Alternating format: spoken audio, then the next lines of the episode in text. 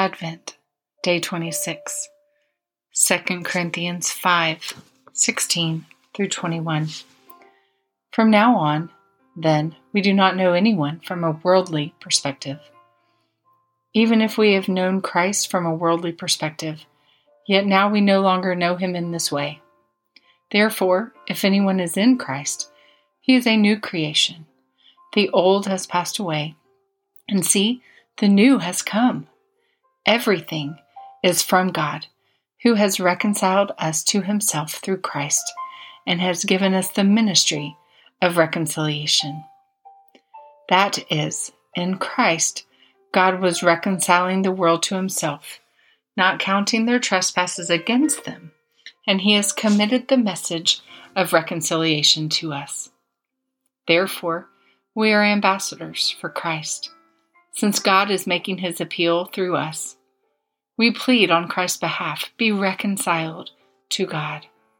He made the one who did not know sin to be sin for us, so that in him we might become the righteousness of God.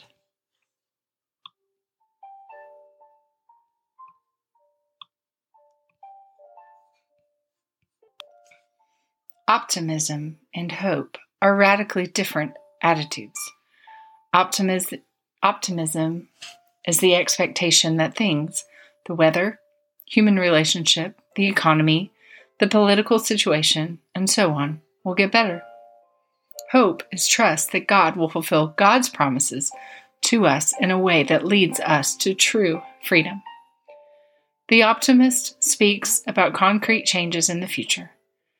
The person of hope lives in the moment with the knowledge and trust that all of life is in good hands. Henri Nouwen. Father, I pray that um, I pray that you would give us eyes of hope because you are the hope giver, and we thank you for that. We thank you for holding all of our life in your hands.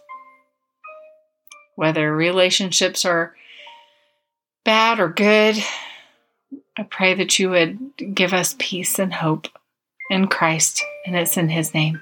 Amen.